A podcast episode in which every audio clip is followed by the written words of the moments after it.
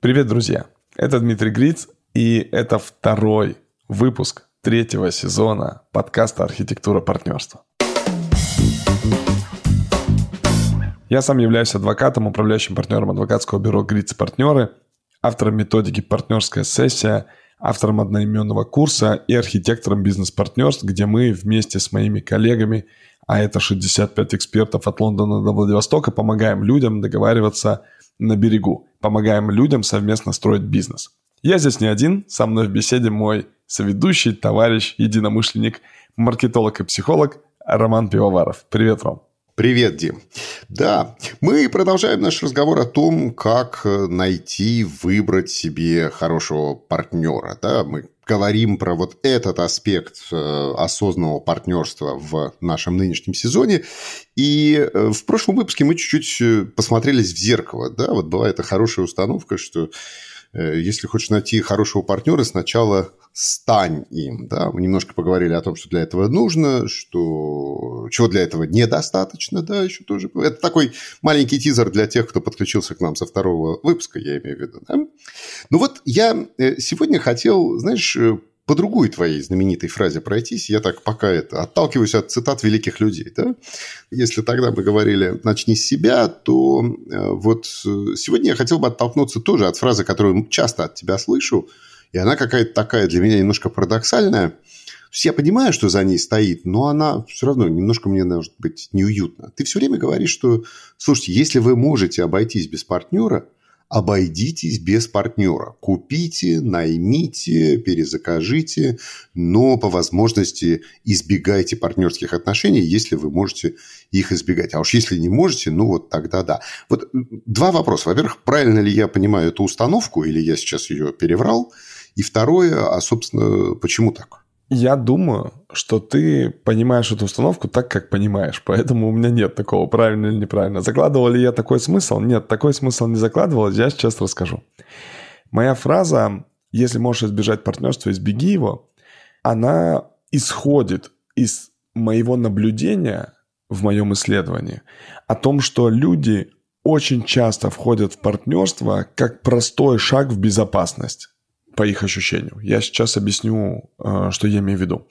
Люди, когда собираются строить вообще новую компанию, когда они до этого компании не строили, или они строят новую компанию в новой области для них, то есть они в целом опытные предприниматели, но они, не знаю, в метавселенных или в криптовалюте или в каком-нибудь венчурном инвестировании ничего не смыслят.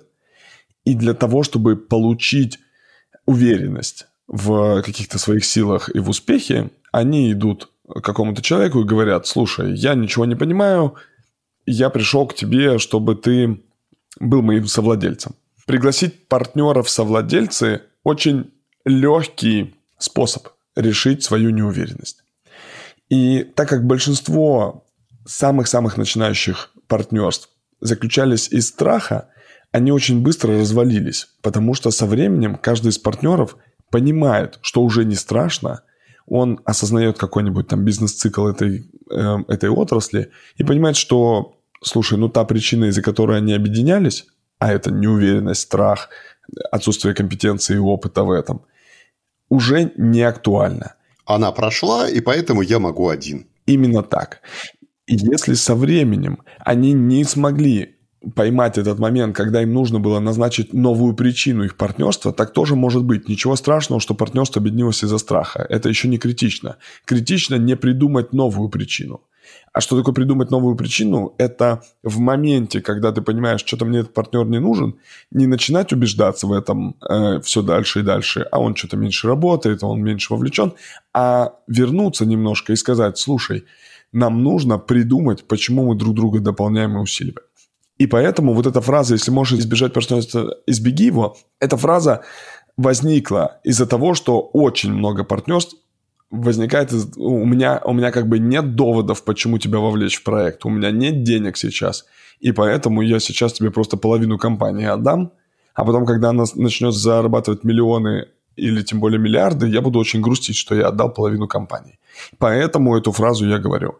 И еще важная штука. Я этой фразой не утверждаю, что создавать проект нужно в одиночку, а не в партнерстве. Это совершенно не так.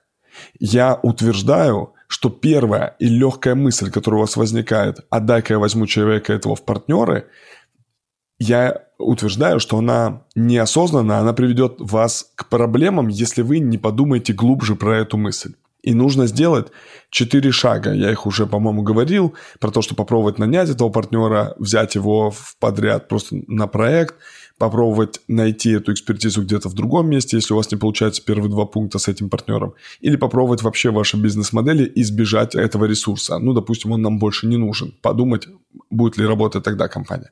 И если вы сделали все четыре шага, и у вас не получилось избежать партнерства ну, в таком мысленном эксперименте, то ваше партнерство будет намного крепче.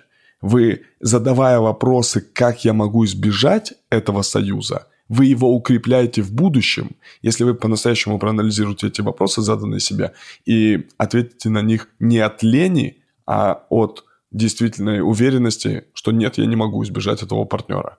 Да.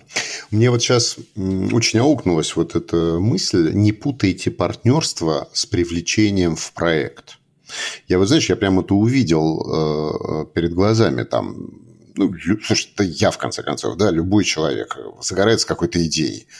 И она его, ну, вштыривает просто. Ему кажется, что... Причем не обязательно даже бизнес-партнерство. Просто вот, ну, какая-то движуха. Ему очень хочется и поделиться, и вовлечь большое количество своих даже близких, может быть, знакомых, друзей, еще кого-то, а, людей, в которых он верит, людей, которыми он восхищается. И ему хочется их всех вовлечь в проект. И тогда он думает, ну, а что я им могу предложить? Да? А, и часто даже, я думаю, знаешь, кто-то сталкивается с тем, что просто, ну, неудобно заплатить. Ну, как-то что-то вот, ну, как мы сейчас будем обсуждать, давай я тебя куплю, твое время, твою услугу, как-то, ну, нехорошо. Давай уж лучше вот вместе делать там, да? То есть тебе так хочется поделиться этим проектом, тебе так хочется поделиться идеей, что ты начинаешь раздавать эти партнерства направо и налево. И вас мы привлечем, и вас, и вас, и вас. И потом как бы ты смотришь, так, нас уже здесь семеро там, да, в этом партнерстве. А почему? А просто потому, что я хотел вот ну, людей подвовлечь и не нашел другие способы их вовлечения. Именно так. А, мне кажется, да, одно из таких, знаешь, правильных профилактик, да, вот здорового партнерства, это помогать людям вовлекать э, или учить их, да, вовлекать в свой проект важных и нужных им людей без партнерства, да, вот на тех остальных э, четырех формах, про которые ты говорил. Я думаю, да, я думаю, что отсутствие фантазии и отсутствие ну, знаний о нематериальной мотивации и знаний, э, как можно ну, влиять или воздействовать или привлекать, да, вовлекать людей, но имея вот такой ресурс, ну, отдам сейчас кусок компании, мне кажется, это как раз и есть проблема. Мы на самом деле не знаем, что привлекает человека. И когда ты даешь ему долю, каждый тоже берет свое. Кто-то берет долю как э, собственную значимость, а кто-то берет долю как способ влияния на проект, а кто-то берет долю как э, потенциальная финансовая выгода. У всех своя форма восприятия «мне дали долю». Потому что, ну, один человек принял, и он написал в Фейсбуке, что он кофаундер, и ему вообще достаточно. Можно было и долю-то не давать, просто разрешить ему написать, что он кофаундер, или что он адвайзер э, этого проекта. Поэтому я думаю, что, конечно же, исходя из там разных типов личностей, разных форм восприятия, точек фокуса, разные люди мотивируются по-разному, и далеко не все мотивируются долей. Они долю тоже интерпретируют, потому что вначале же доля – это ноль, но когда говорят, что вот, слушай, я беру тебя в партнеры. Ведь это может, например, показывать человеку, что это, что он значим. Да, да, да, да. Это как форма признания. Да, точку значимости или точку признания дать в какой-то другой форме. Например, сказать ему, слушай, вот ты настолько компетентен, что я сейчас беру обязательство не принимать никаких решений без совета с тобой. А можно, э, можно я об этом напишу? Ты не будешь против, что ты являешься, ну, таким ангелом-хранителем этого проекта? И, может быть, этого человеку достаточно будет. Ну, мы не знаем. Нужно, нужно говорить и нужно слушать людей. Раздать быстро доли и сказать, а, все, все, мы партнеры. Я думаю, что это аукнется как раз со временем. Такой совет номер 38. Прежде чем раздавать доли, попробуйте людей записать в менторы и наставники. Может быть, им этого будет достаточно. Именно так. Ты сказал, что действительно часто партнерами становятся от вот такого страха, от неуверенности.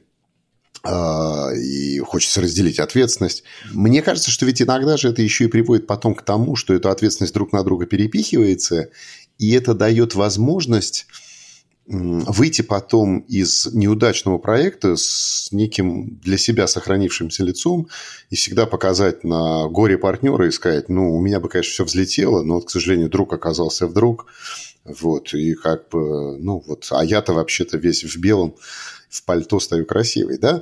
А, мне кажется, здесь есть еще вот это вот, знаешь, такая история, что часто начинается привлечение в партнерстве для того, чтобы разделить ответственность за будущий неуспех – вот ты с таким сталкивался? Да, конечно. Конечно, это, это та же причина, ну, я это просто э, назвал ранее как некоторая неуверенность, ну, потому что если ты уверен в себе, да, и в своей модели, то тебе не надо ни с кем делить ответственность, но неуверенность в точку. Ну, например, я недавно слушал э, разговор двух партнеров, и девушка говорит, очень важно в настоящее турбулентное время – разделять финансовую ответственность и заходить в какие-то проекты, пускай с меньшим выигрышем в два раза, но с меньшим риском в два раза. И вот это ощущение безопасности, которое некоторым людям прям нужно, я думаю, что они его ищут, конечно, в партнерстве. Когда они говорят, что если у меня денег не хватит, то у партнера будет. С чего они это взяли, непонятно, но да, они так считают, что у партнера найдутся деньги. Да, или что партнер придумает какую-то палочку-выручалочку э, и спасет нас всех в последний момент. А если все-таки он этого не сделает, то это ж не моя вина.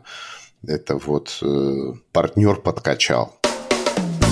В общем, друзья, резюме сегодняшнего разговора, оно, наверное, такое же, как всегда. Да? Главное, осознавайте, зачем собственно говоря, вы стремитесь в партнерстве. Действительно, здесь, слушай, мне кажется, одна таблетка на все. Да? Это осознанность, рефлексия, честный, трезвый взгляд в зеркало и ответы на неприятные для себя вопросы, которые ты, собственно, как вот архитектор да, бизнес-партнерства помогаешь ребятам находить в сессиях. Да, это точно, точно про осознанность. Просто когда ты берешь какую-то неизвестную тебе область, ты не понимаешь, как в этой области быть осознанным.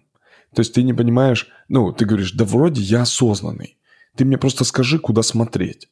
И, ну вот в данном случае, э, я думаю, что вы в предыдущем сезоне, по-моему, мы разговаривали о долях, если не ошибаюсь, это был второй выпуск. Да, распределение долей. Да, да, да. Мы там разговаривали про разные капиталы. Вот переслушайте его еще раз. Потому что, взяв человека в партнеры, ты должен очень четко понимать, какие капиталы даешь ты и какие капиталы дает твой партнер. И здесь мы, наверное, чуть дальше в этом э, сезоне поговорим про то, а какой партнер, как мы его ищем и как он должен подходить. Но, наверное, выводом действительно из этой встречи осознанность в том, чтобы не прыгать, как в очень легкое в начале, но тяжелое впоследствии, решение становиться партнерами. Просто постарайтесь не совсем слепо вот после этого выпуска туда шагать, а хотя бы, ну, чуть-чуть осмотреться перед этим.